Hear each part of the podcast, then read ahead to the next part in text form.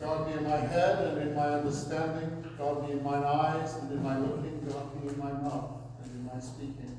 God be in my heart and in my thinking. God be at my end and at my departing. In the name of God, Father, Son, and Holy Spirit. Amen. Amen.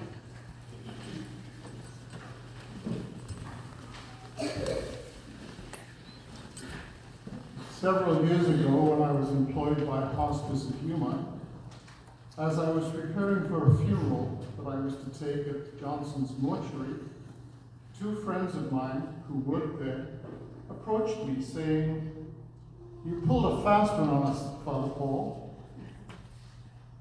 I was somewhat surprised and asked them to elaborate, to clarify.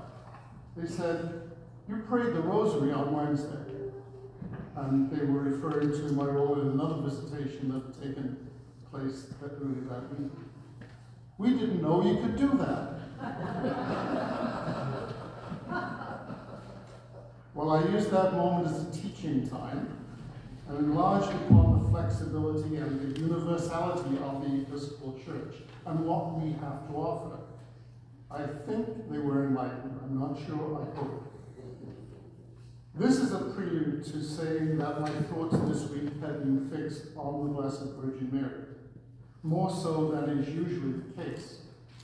And that's fitting for this time of Advent. Today we focus on St. Mary and her great contribution to and for all of us. Her willingness to be a vessel made the occasion of the feast we are approaching possible. I was also touched by what I read yesterday morning as part of my Advent meditations from John S. Dan's little book, Into Our Darkness Light. I'd like to share some of that with you.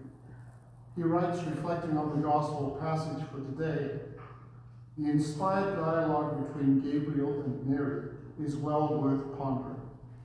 It establishes a pattern for our preparation for Christmas. Notice the Virgin is not asked to do anything herself, but rather to let something be done to her. She was not asked to renounce anything, but to receive an incredible gift. She was not even asked to lead a special kind of life. She was simply to go forward with her marriage to Joseph, to live the life of an artisan's wife, just what she planned to do when she had no idea that anything out of the ordinary was to happen to her. What was Mary's response to this? A simple yes to God. Let it be with me according to your word. Her yes implied a trust that is without limit and established a pattern for us to imitate. For many of us, the first yes is God's initiative happening at a baptismal font. In that regenerating water, the Holy Spirit came upon us, and the power of Christ permeated our being. Our first yes was like Mary's, without condition and without reservation. Ever since that day, God has not asked us to do more than Mary did. We are not asked to cultivate a spiritual hothouse kind of life. We are not asked to deny our humanity or do anything out of the ordinary. What God does ask of us is our flesh and blood, our daily lives, our thoughts, our service to one another, our words, our ordinary human joys and sorrows.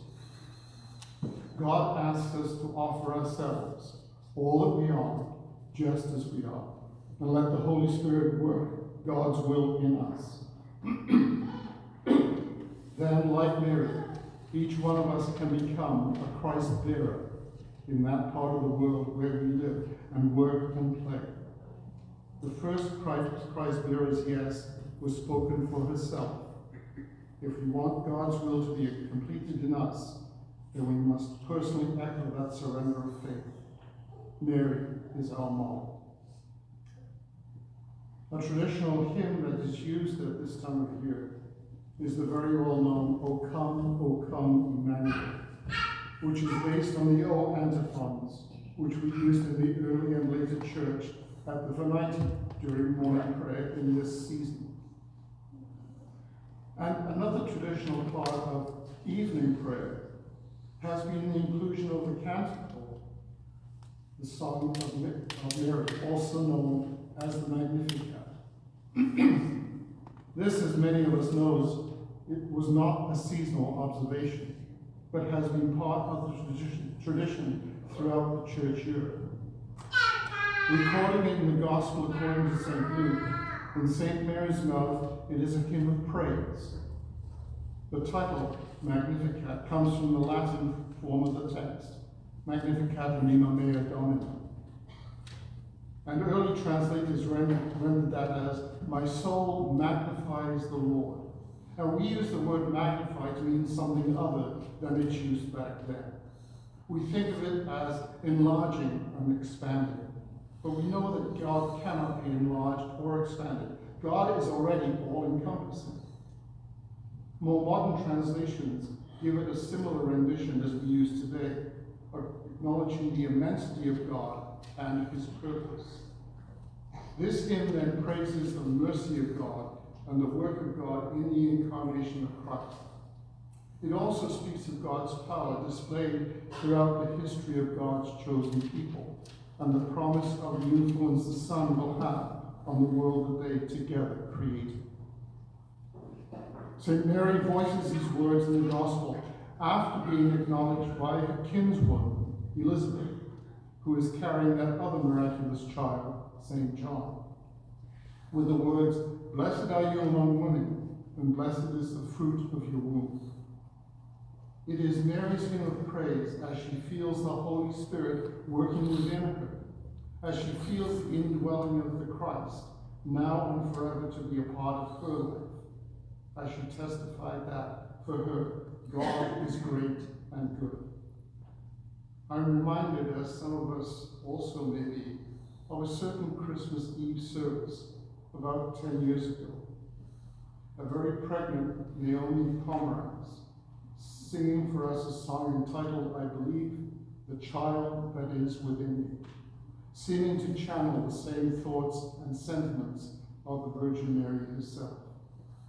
It was a completely captivating and moving experience for her and for all of us who heard it. The early church knew that we shared these sentiments of Mary, these emotions that, as John Dam said, occurred at our baptism, and they color and augment our lives from then on. That's why this canticle became a part of Evensong, so that we could claim it as our own, so that we could share it with St. Mary, ever blessed, ever virgin, the wonder of the experience of having Christ in our lives, growing and influencing and making us complete. We too are servants, handmaids, vessels to be made use of, and conduits of love, pouring out of God's grace to a parched world. Recognizing that, we'll close in prayer, familiar to some, and if you know it, join me if you wish. Hail Mary, full of grace, the Lord is with thee.